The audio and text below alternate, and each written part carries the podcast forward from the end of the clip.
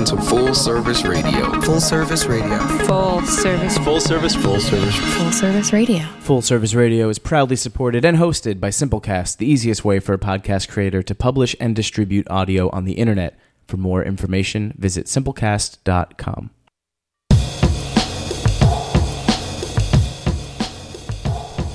Hey everybody, it's Nycci Nellis. It is Industry Night with Foodie and the Beast, except the Beast is out of commission today. He's healthy and fine, but he's just not here, so I get the show all to myself.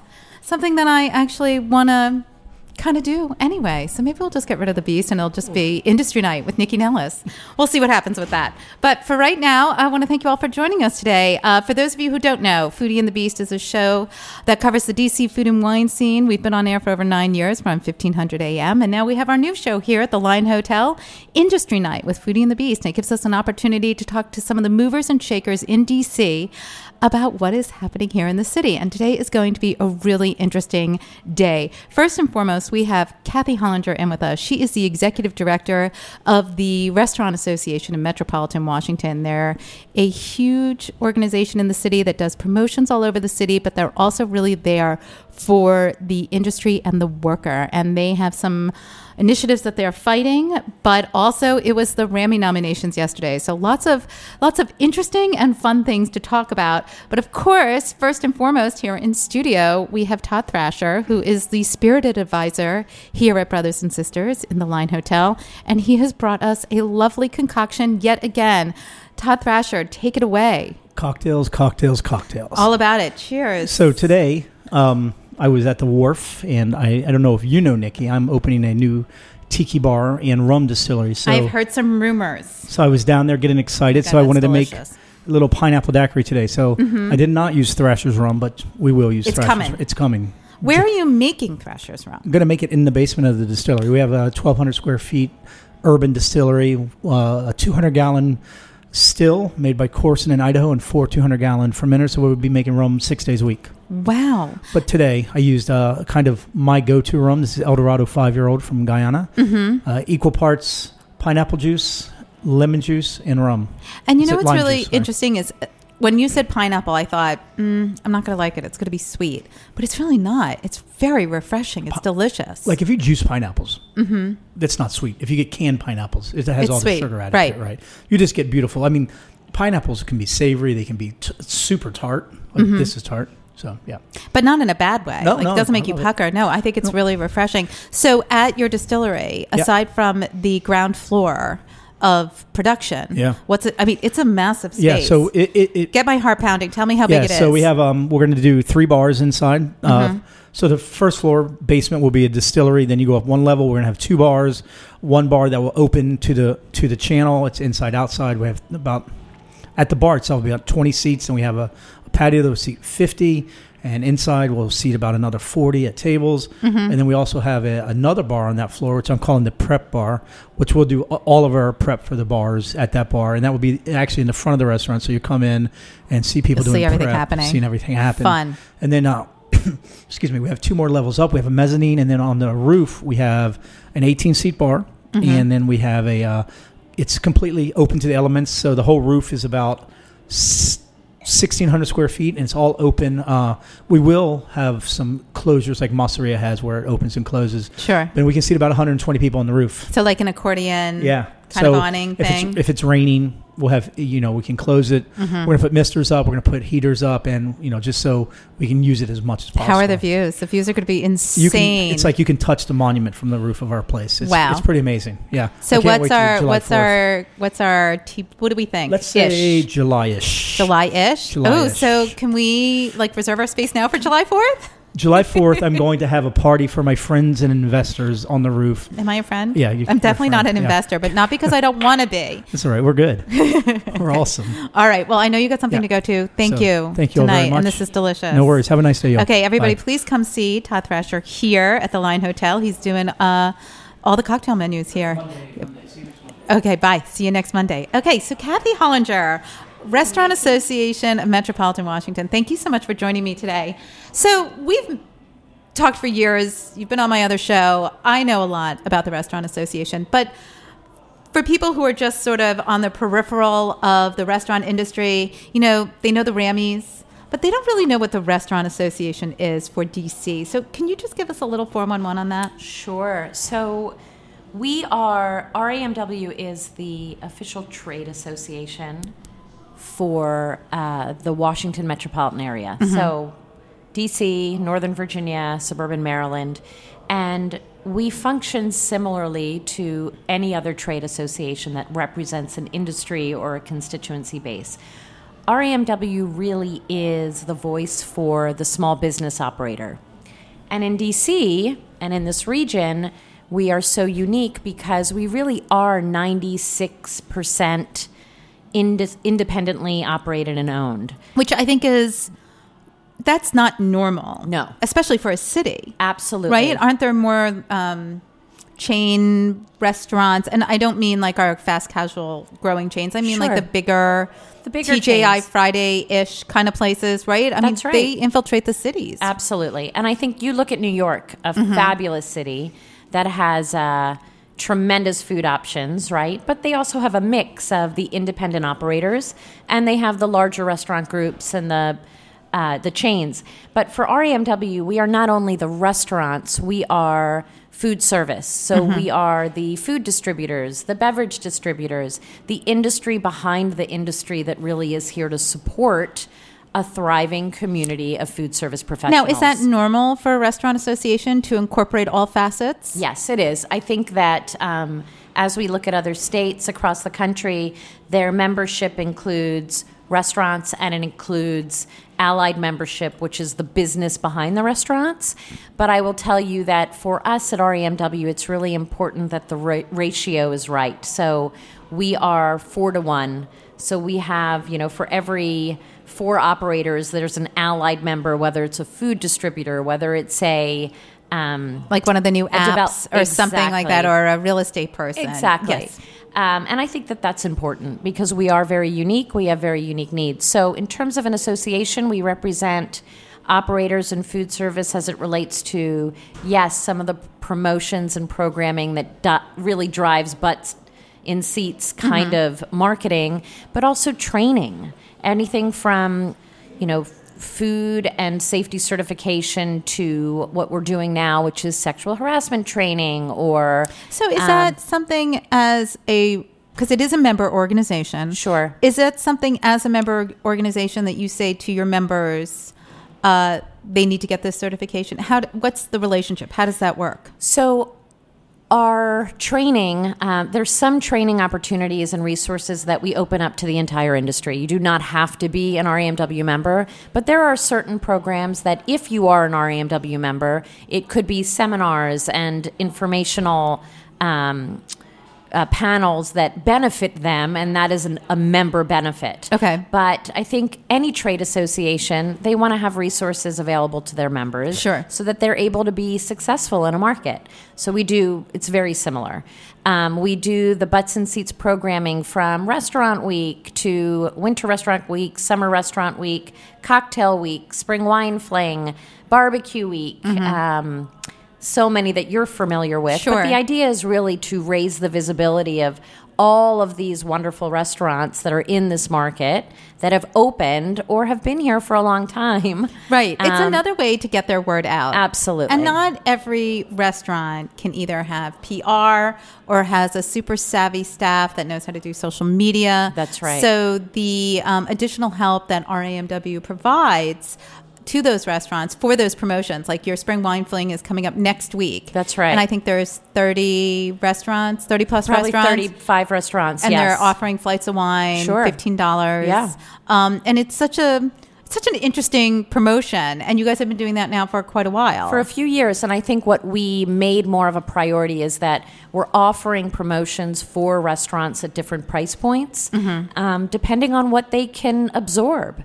Um, which really speaks to the larger mission of RAMW, which is we are the voice for small business here in the region, and they deal with issues every single day, whether they're opening up as a restaurant or whether they're expanding and a new concept is coming on the block. The idea is that they deal with, just in DC, they have to deal with 14 to 15 different government agencies, that is not fun. They don't have a full time team of people who are only dealing with HR or only dealing with permitting. Mm-hmm. like, like any of them really have HR. I, I mean, mean, that's come such- on. it's so ridiculous. Totally with you. That's right. So it is trying to help minimize the burden and the impact for them. And we are a voice for them to make sure, at least on the regulatory and legislative side, that whatever is coming down the pike or being introduced does not have a negative burden or impact to that small business operator because it is a wonderful industry and it pleases so many people,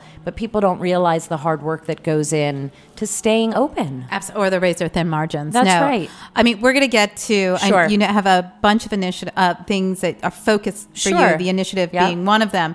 But I do want to talk about the Rammy nominations yesterday because, uh, for those that don't know, uh, the Restaurant Association in Metropolitan Washington does their Rammys. It's their version of the Oscars. It's for the DC restaurant community. I'm going to get this out of the way. You do have to be a member. Every year, there's some writer in DC who whines about the fact that if they weren't if they were members they would win blah blah blah. I don't understand why it's an issue anymore. Like they're not members, they want to win, they should be a member. That's how that goes. That's right. So- and I think the way that I approach it now, quite candidly, is that you know there are many trade associations in the nation's capital, and they all do various events or fundraisers over the years. Um, over the year, they do their kind of you know milestone gala. We just happen to do a gala that is really a celebration of industry where people want to come out and celebrate, which is fantastic. But it is for the trade association to be able to do everything else that we do throughout the year. Right. And yes, you have to be a member to be nominated. You don't have to be a member to come, and you don't have to be a member to celebrate this great industry. So I yeah, but if you want that little award, you're gonna have to Yeah, become to a member. a very That's modest- deal, right. That's the deal, Right. Um, so this year. The nominations were announced yesterday. It's always a big fun to do. Everybody comes for for it, except for those who were in South by this year, Right. Um, and so I'm just sort of curious, like for people who aren't familiar with it, tell us a little bit about some of the offerings this year and uh, what makes this year so special. Yeah, so last night was it was really a fantastic night. It is really the kickoff of our Rammies season, which uh, we will be in our 36th year. Um, Isn't that Sunday. amazing? That's It's amazing. Truly amazing, and I, I would love to. You know, one time we can talk about just the evolution of that over the last 36 years, right? Where's Michael Birchenall when you need That's him? right. Seriously. So very missed. Very, Mm-hmm. very missed. Um, but it's Sunday, June 10th at the Washington, uh, the Walter E. Washington Convention Center.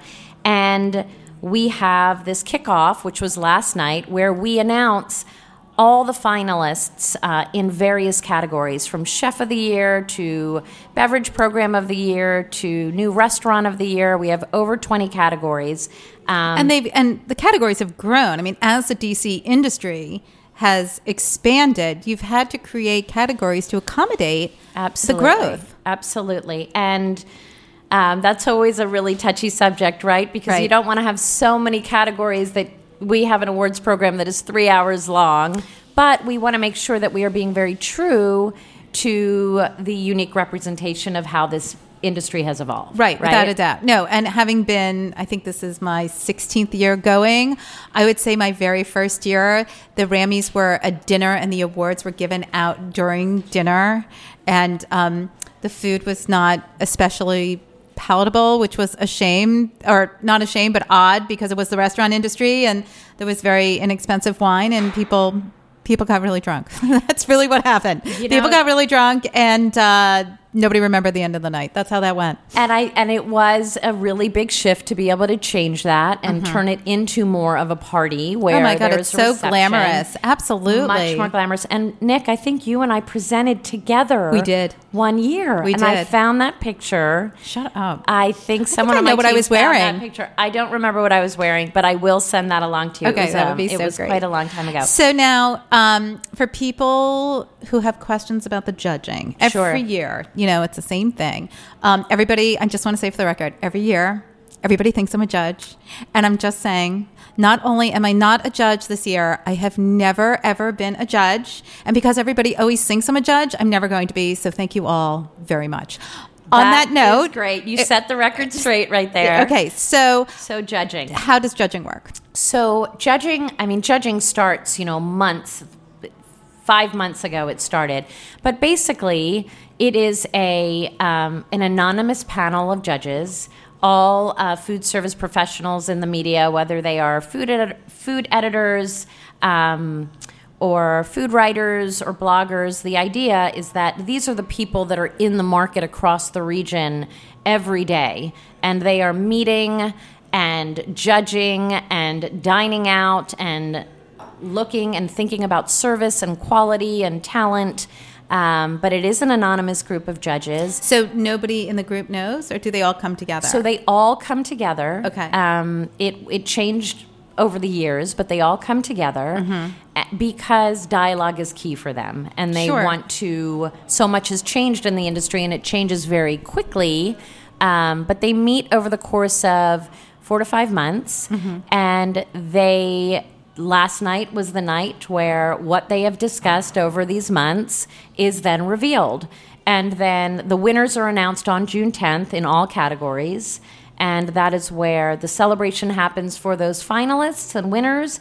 But quite candidly, the celebration is for a year full of successes in the industry. Right, and uh, uh, I mean, so many openings this year. Like, I have to assume for uh, best new restaurant this year. I mean, I looked at the category. Like, oh my god, there's so many people not on it, and it's not because they didn't deserve it, but there's so many good new, brand new restaurants. I mean, this year uh, there was just so many openings and So many. so many chefs that we know well. You know, what either uh, left old positions and went out on their own, That's or right. created secondary concepts. You know, whether we talk about Scott and Danny of Chiko or Rose from Compass Rose and Maydan. Sure. Um, I mean, there's just so many people doing interesting things, um, but it's amazing. Like it must be very hard. Oh, so I could imagine, yeah. So there are several topics that people can vote for. So pe- Yes, the yes, yes, layperson yes. can actually get involved. Right, and as you speak to um, as you speak to how the categories have evolved, Mm-hmm. we do have public voting categories where the public can vote. And does the public like?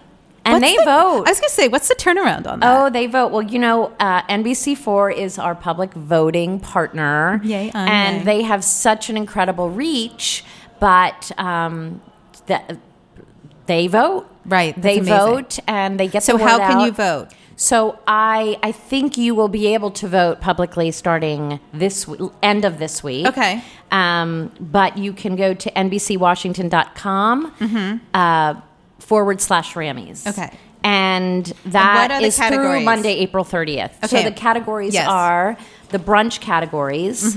Um, you have you have casual brunch. you have upscale brunch of the year. You Right. Mm-hmm. have casual brunch of the year. You have favorite fast bites of the year, which is a newer category, sure, but you had to do it. very true to what's happening across our market, right? Absolutely. Fast and then you have favorite gathering place. Cool. That's amazing. So people can participate in that, and then the judges get back together and pick all the other Other categories. winners. That's Okay. right. And, And, that's how then that is that happens closer to the date of the Rammies, of course. Mm-hmm. But that is where the big reveal is on June 10th. Right, at the big and everybody comes in Is their there a theme this attire. year?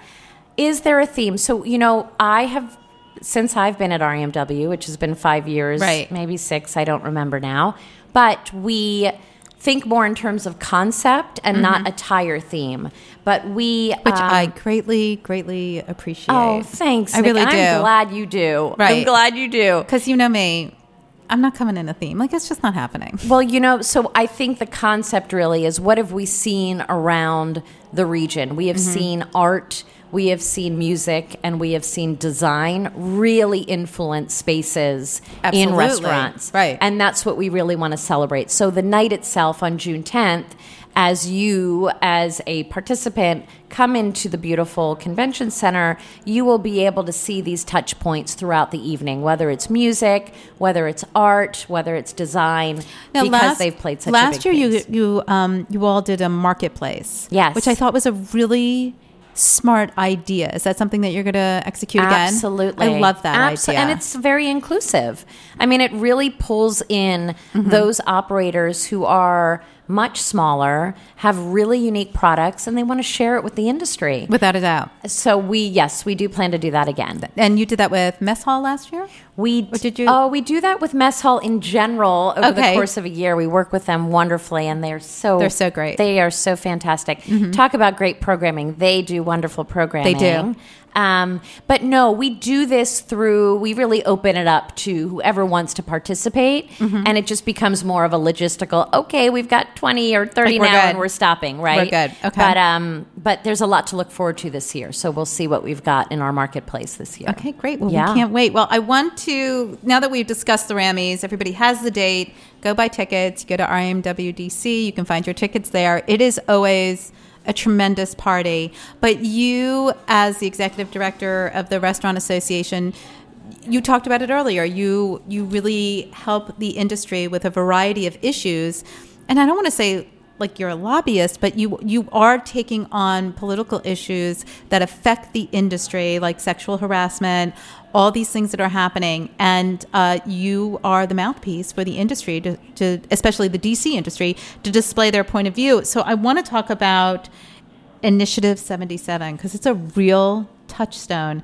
So for those not in the industry, or maybe if you are and you don't know what it is, please explain it. Sure. So, in terms of, you're right, it's not um, a lobbyist role, but we are advocates. I mean, we are advocates to make sure that policy makes sense, that regulations make sense. With Initiative 77, it's a little different because it is an initiative that goes on a voter ballot which is very different than a piece of policy where you're working with elected offic- officials to shape it.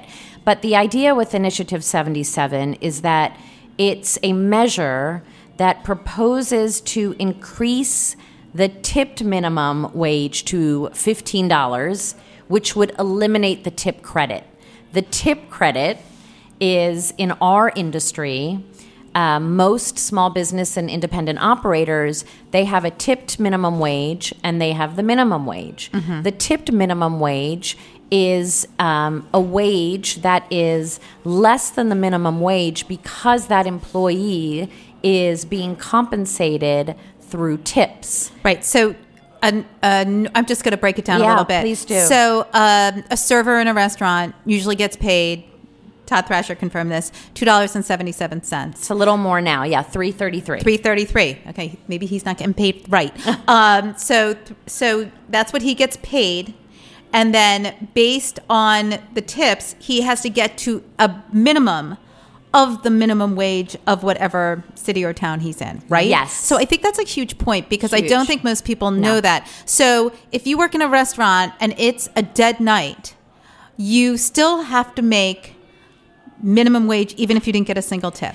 Is that accurate? Nycci, that it's not only accurate, it is you're right. It is it has to be communicated more. So both federal and DC law mm-hmm. require that all tipped employees make the minimum wage through a combination of their base wage plus tips. Okay. And very strong protections are in place to ensure that that happens. Mm-hmm. So servers, if we want to talk about servers, they the reality is they make far more than minimum wage. Of course. So the restaurant operator is not worried about the law of making sure that they are being paid minimum wage. Mm-hmm. They're making much more than that. But in the event, let's say it is a blizzard all week long and nobody comes in, they are required by law to pay at least the minimum wage over the course of a week, which is the minimum wage, whatever the law may be. Here it is $12.50 Right. currently.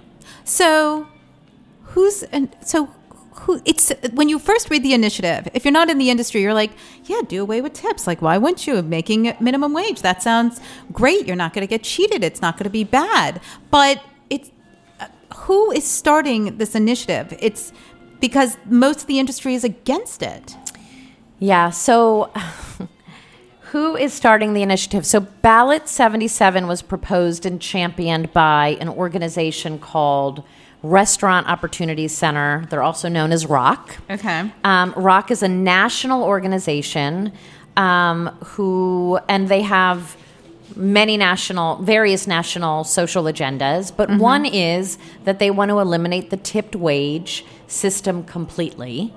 And So citing, they don't want to do it on a not I don't want to say case by case basis, but you could see where they would think that maybe some of the large like as we were saying like large restaurant groups like a TGI Fridays again I just go back to that that that that that would be beneficial maybe for them. But again, if you're making minimum wage anyway, it seems redundant. Yeah, it does seem redundant. I think also it doesn't apply to this market. Okay, I mean, the reality obviously. is that they have, over the years, they have absolutely put an emphasis on places like Denny's, IHOPs, and Applebee's largely. Um, we have asked them, you know, we have told them and others and elected officials that the reality is that those don't really exist in DC. And if they do, there may be four out of 2,200 So why did they Four. come? Okay, so then why come to DC? Why do it here first? because DC um, is our nation's capital. Locally, it is easier to influence this kind of policy and measure. Okay. It's a controllable market. And um, they go to cities like DC to test it out and do it. And, but I will tell you, I am, for those who do know, we are i try to be very forward thinking and open minded about how we drive policy how we drive change. And the reality is that this is one of the few issues where in this market restaurant owners operators and tipped employees are all united and on the same page Okay. this is a bad thing for everybody it's a bad thing for a small business and it's bad for tipped employees Okay, we're going to take a break. I believe we have to take a break. So we're going to take a quick break. When we come back, I really want to get into why this is bad for employees. There's been a couple articles written. I want to discuss them with you. This is Nycci Nellis. I am Beastless today. It's Industry Night at the Line Hotel. We'll be back in just a sec.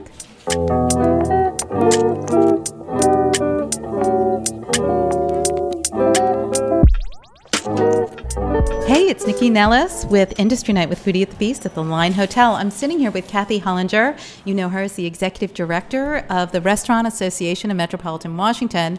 And before we took the break, we talk about we talked about the Rammy nominations that happened yesterday. Every hot chef in this city was uh, waiting to hear whether or not they were nominated, and uh, almost all of them were. Quite frankly, you really didn't miss very many people. Um, but it's always really exciting. And uh, June 10th, the big announcement will be made of who won, and that'll be at the big Rammy Gala that happens every year. For those of you who've never been to the Rammy Gala, but if you're a DC restaurant devotee, this is absolutely one of the events of the year that you absolutely have to consider going to. But before we went to break, we were talking about Initiative 77, and you were, if you can just again, for those who may have missed it, explain what Initiative 77 is again. Sure. Initiative 77 uh, is it proposes to increase the tipped minimum wage to 15, which would ultimately eliminate the tip credit and the tip system. Uh, this ballot initiative really leaves it up to the DC voter in the June primary, June 19th, for voters to decide during the next election. Okay. So, for somebody who's never been in the restaurant industry, they're thinking, I don't have to tip anymore. This could be a good thing, right? So, why is it not a good thing? Okay. So, why is it a game changer? it's a game changer from two different perspectives. For a small business owner who is building their entire business model based on you as a tipped employee or a server, you are making this amount because ultimately you're really making 30 to 40 dollars an hour they have to completely change their business model and figure out on a very thin profit margin Already, model right. how they are going to change that business model Well, so this is a great moment to bring up Danny Meyer. yes So Danny Meyers, every, you know, everybody knows him, one of the biggest restaurateurs in the world. Uh, he came up with the idea of doing no tips at hi- some of his restaurants, and it was not successful. So what happened there? So what happened there is that um, I think initially they didn't know. I, and you know this is what we're seeing in other markets outside of big names like Danny Meyer, okay? But initially they they were trying to sustain a new model. But what happens is ultimately, if someone is then their earning potential is less and they are making less because they're going to a flat wage of $15 an hour, no tipping, they're making make significantly less. Right. You're not making as much So you're money. losing you're losing a certain quality server, um, and he lost a lot of people. So what about you know people go to Europe, we go to other countries, and they say, okay, but service is included. Tip, an 18% gratuity is automatically added. Why is does not not comply here? Does this not work either? I will just ask. I would ask everyone this question: Do you feel good about the service when you're in Europe? I mean, if you feel good about that level of service, I don't. I don't, and I think that um, it they have much smaller staff and it's that's why the service isn't necessarily the service you would have here. They have a smaller staff. They're doing much more. They are not necessarily just a server. They are a runner. They are a host. They are doing a variety of functions um, because they're a smaller team and they have to.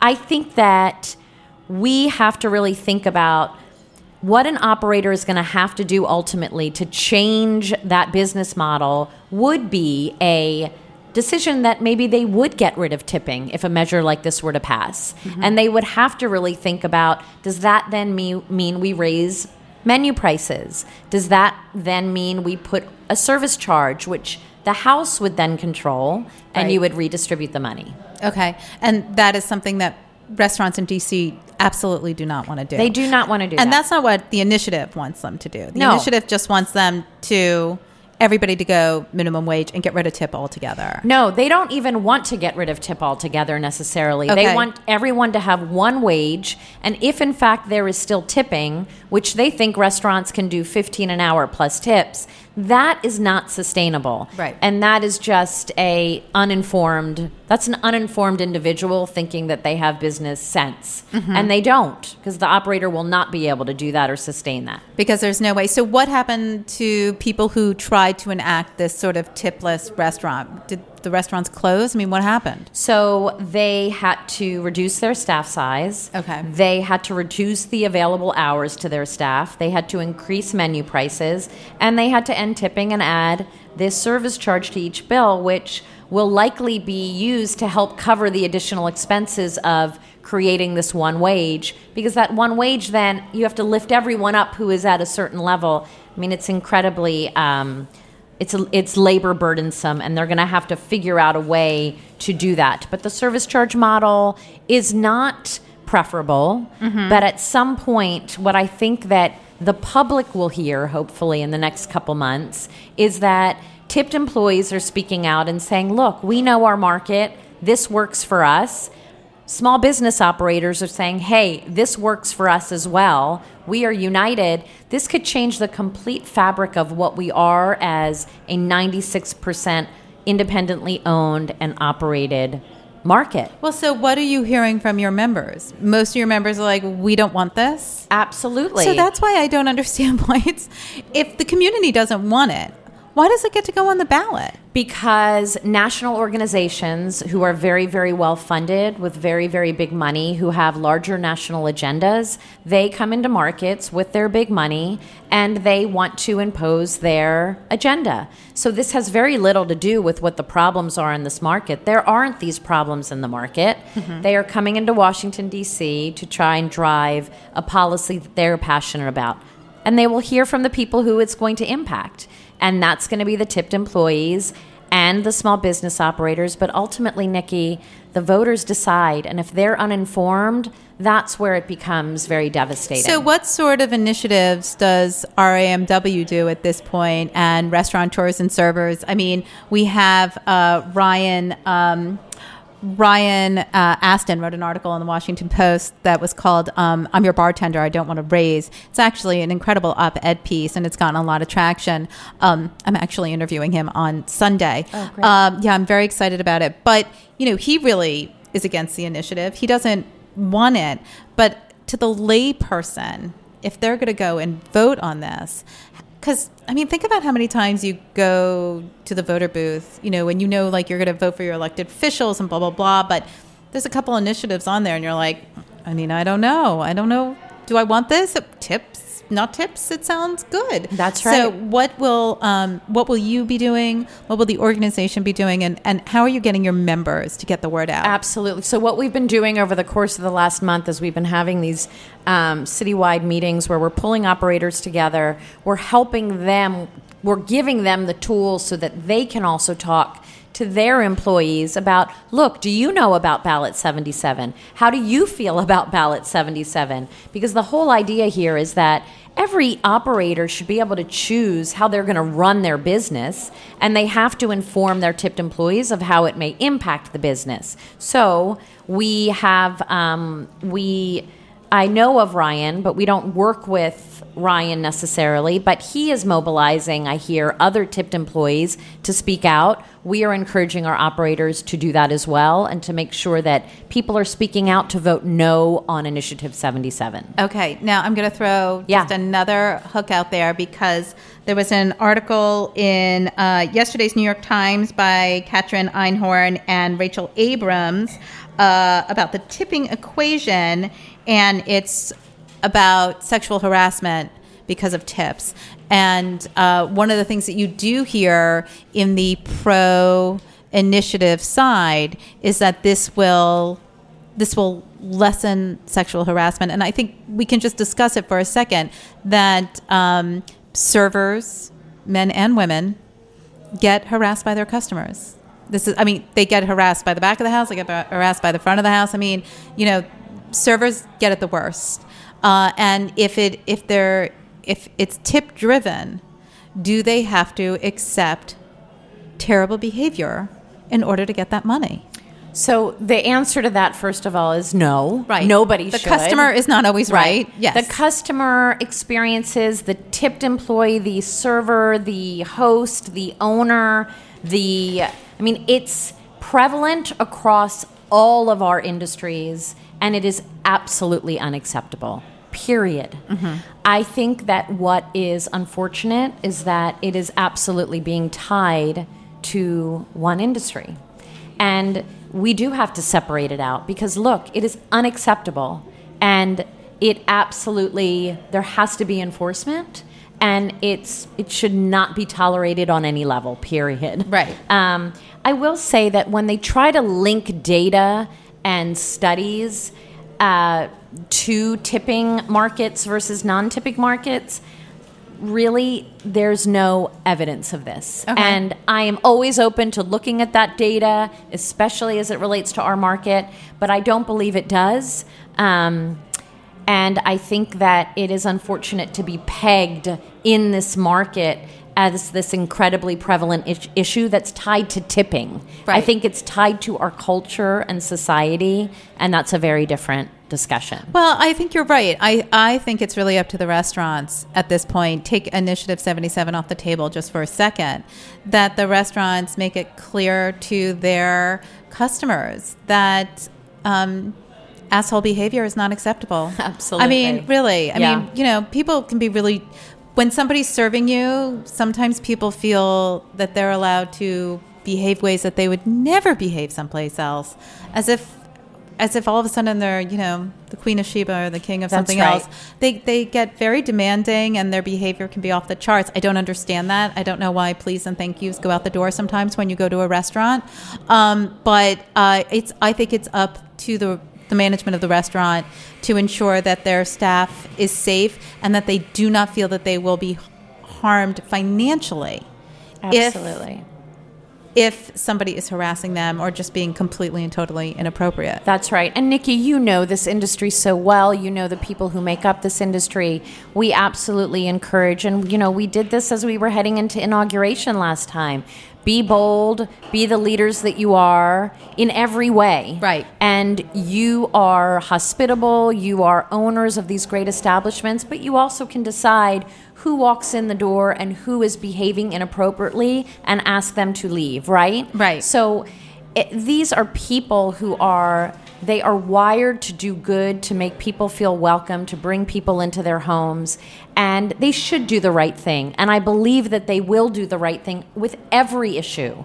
But absolutely when it's this issue it's their restaurant and they can make those decisions. Right. Well, I think um, more and more, especially the younger generations of chefs, as they're climbing the ladder and owning their own restaurants, you're seeing uh, men and women. Although I wish DC had more women chefs uh, and and people of color. I mean, you know, we do we need a more diverse uh, community in our industry, but um, I think you're seeing more and more people standing up and saying absolutely not and this is how our restaurant works they're not afraid of the bad you know review on yelp or you know that person who's going to make a stink and say you know they this restaurant did this to me and i'm giving them a blank star rating you That's know right. Yeah. they have to stand up to it Absolutely. it's hard bullies are tough Bullies are tough, um, but encouraging boldness and being a leader, I think that all of us can constantly do that and encourage our small business owners that they have that right to do that, and that, that should give them a lot of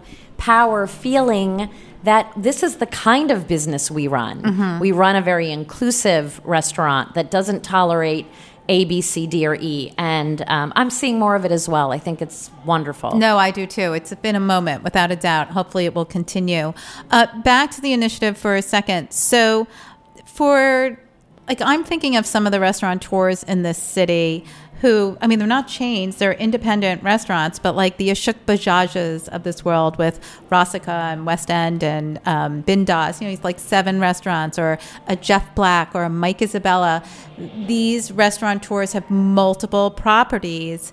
How do they feel about something like this? They do not like it at all and are very concerned. Okay. Absolutely. I mean, really, when I say that we've been pulling in restaurant operators, I am talk I don't care if you are a member or a not member. This is an industry issue. Tell me where you are on this. Tell me how you feel. And maybe that's what I would encourage people who are listening. If you know small business owners who may not know about this, mm-hmm. restaurant owners, they should ask and and know that we have tools for them that we're going to encourage people to vote no this is it is a game changer it is an issue that does not necessarily apply to this market Well, it's actually an issue that doesn't really apply to the to the general public. That's the part that I'm still I know confused by. I just don't understand why the general public is voting for it. because there is a process around getting an initiative on a ballot and this organization went through that process and the mm-hmm. you know Nycci it seems most like they, people it seems like cheating. I mean, I know it's I- not, well, but it's you know a I mean. it's They like went around. Yes, It's sneaky. It's sneaky because at the end of the day, voters don't understand how the tip system. I mean, they don't understand how it works.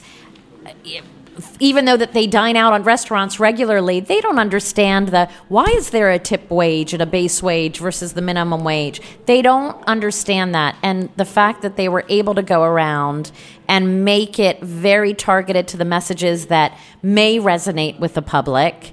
It that's scary. No, it's really uh, going to be up, I think, to the food industry people to educate their clientele because I, I really can see uh, the uninitiated going in and thinking, oh, well, I love my restaurant, you know, my corner restaurant that I go to twice a week. Like, my server should make, I mean, if you just read it on face value, Yes. it does sound like the right thing, but That's when, right. only when you dig deeper and really understand Yeah. the mechanics of it and that people are already making the wage and that you're actually giving them they're actually going to be making less money. They're going to end up making less money. And I think that when that diner goes around the corner to go to their corner, to their neighborhood restaurant, and that neighborhood restaurant is not there because they're already outside of this initiative. Look, they are doing their thing because they love it. You know, restaurant owners and chefs, they are in this industry because they love what they do every day.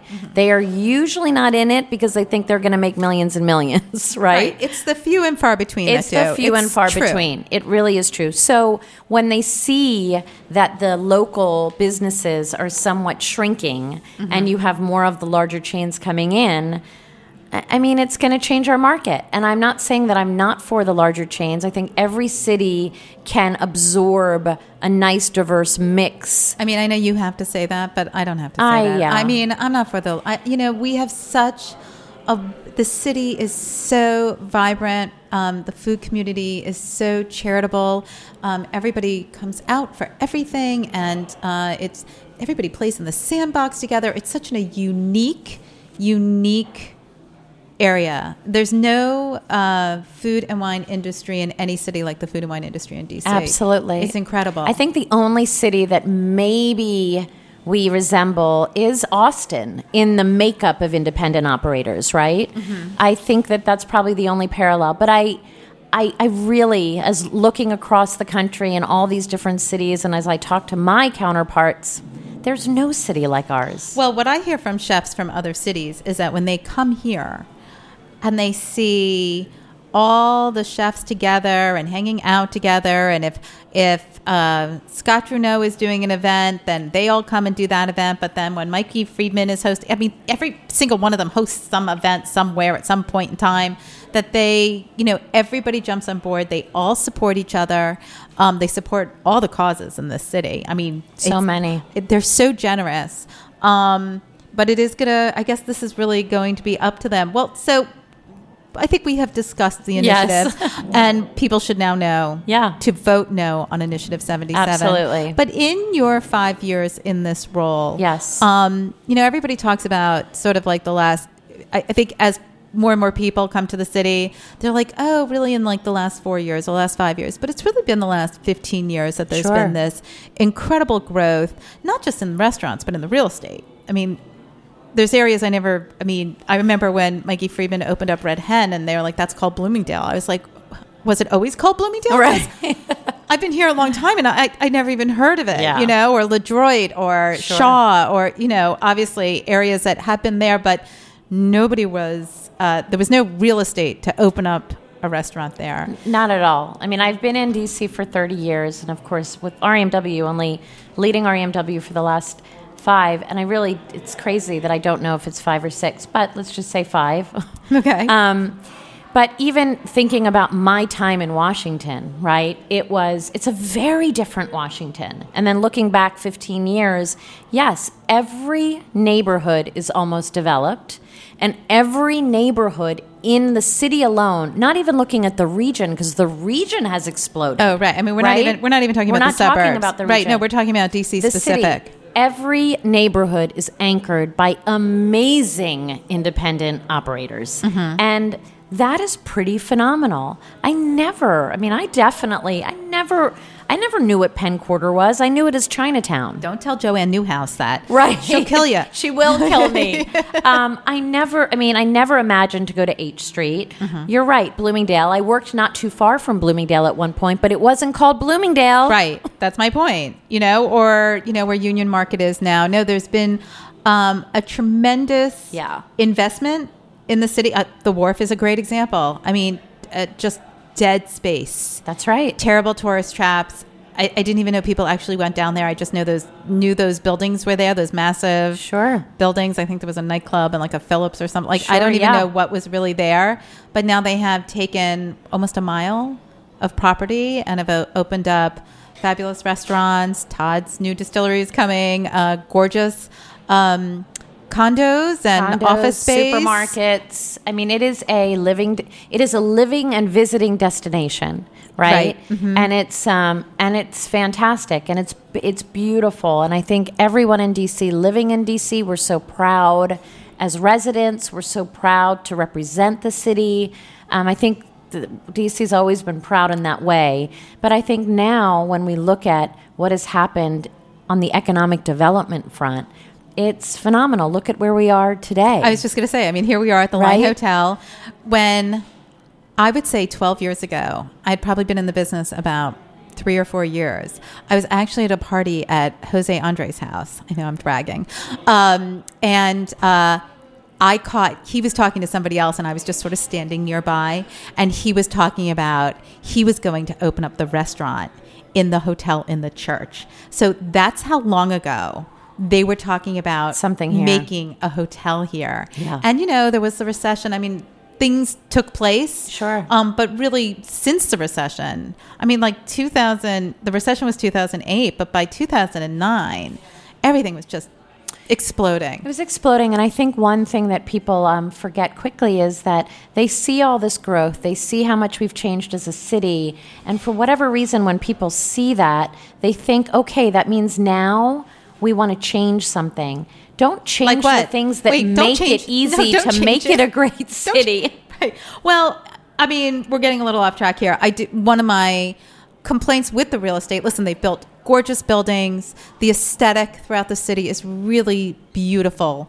But I think some of the people in real estate, they just want the restaurants. Some of the spaces are ginormous, as you know. Yeah. It makes my heart pound. Yes. Um, I I think there is still room for smaller restaurants. Not every restaurant has to be a Le Diplomate and make bazillions every week. It's nice, but these small independent restaurants, the smaller properties are important. And quite frankly, so is retail. And I know brick and mortars are struggling for a moment, but people just need something. If we're coming down to the wharf, you don't want me just to go into a restaurant. You want me to walk around. Yeah. And there has to be something for me to, we call it schmying. We schmy, we Yeah. walk around and we see what's happening.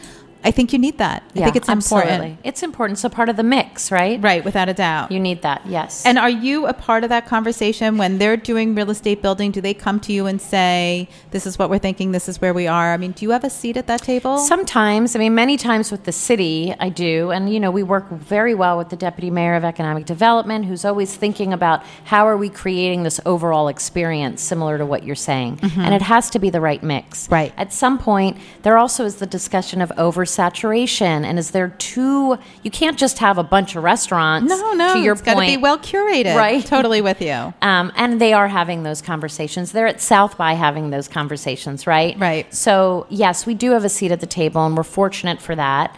And they have to keep us at the table. Right, without a doubt. Okay, so lastly, before uh, you leave me today, I'd love for you just to tell people we have the spring wine fling coming up. It Yes. starts next week. It starts the week I'm of, looking at my calendar to look at the. I want to say that it starts the week of the 26th. Yes, absolutely. You're yes, accurate. it does. Yes, it does. Um, and if you visit ramw.org, all of the information on Spring Wine Fling is there. Um, it's a program that has grown. More rest- you'll see the independent op- restaurants that are participating. They do a lot of fun, creative things during that promotion. Oh, and I just have to say, so I know places like Iron Gate are participating in Jug and Table, but the pavilion uh, at the National Gallery of Art, are they? They're they're participating, which I think is really cool. And what I did not know is that on Friday nights they do, um, you know, they do jazz in the garden, and you can get a glass of wine there and walk around and view all the art. And um, I love that they're participating with you this year. I think it's great because it speaks to the trend of um, the Experience. integration. Yes. Experience. People want experience. You want to eat, you want to drink, you want to experience, Mm-hmm. and that is the epitome of that, and it's wonderful. I think it's going to be. Hopefully, the weather will be wonderful, but either way, it's a great way to get people out. Um, it's been a hard couple months, even though the winter has been good to us, but people want to get out, and it's a great promotion to get people out to dine and drink and experience. Right, drink responsibly, of course. always, but right. They are flights, and they're about fifteen dollars each. And uh, all the different restaurants are offering a variety of flights, from rosé flights to white to red to mixes. Um, but everybody is offering something that's specific to what they do. I know you have lots of promotions coming up We with the rest of the year. yes. Um, but I'm going to have to have you come back on. To I talk will, about and it I'd then. love to. I It's always love a spending time with you. Thank you. I want to thank Kathy Hollinger for joining me today. We talked Thank about a lot. Vote no on initiative. Yes. 77. Please Yes, vote for- no. yes, vote no. Right. Yes. Just vote no. Uh, thanks to Todd Thrasher, who's not with us. He is the spirited advisor at Brothers and Sisters. And uh, thank you for joining us today. This is Nycci Nellis with Industry Night with Foodie and the Beast. We'll see you next week.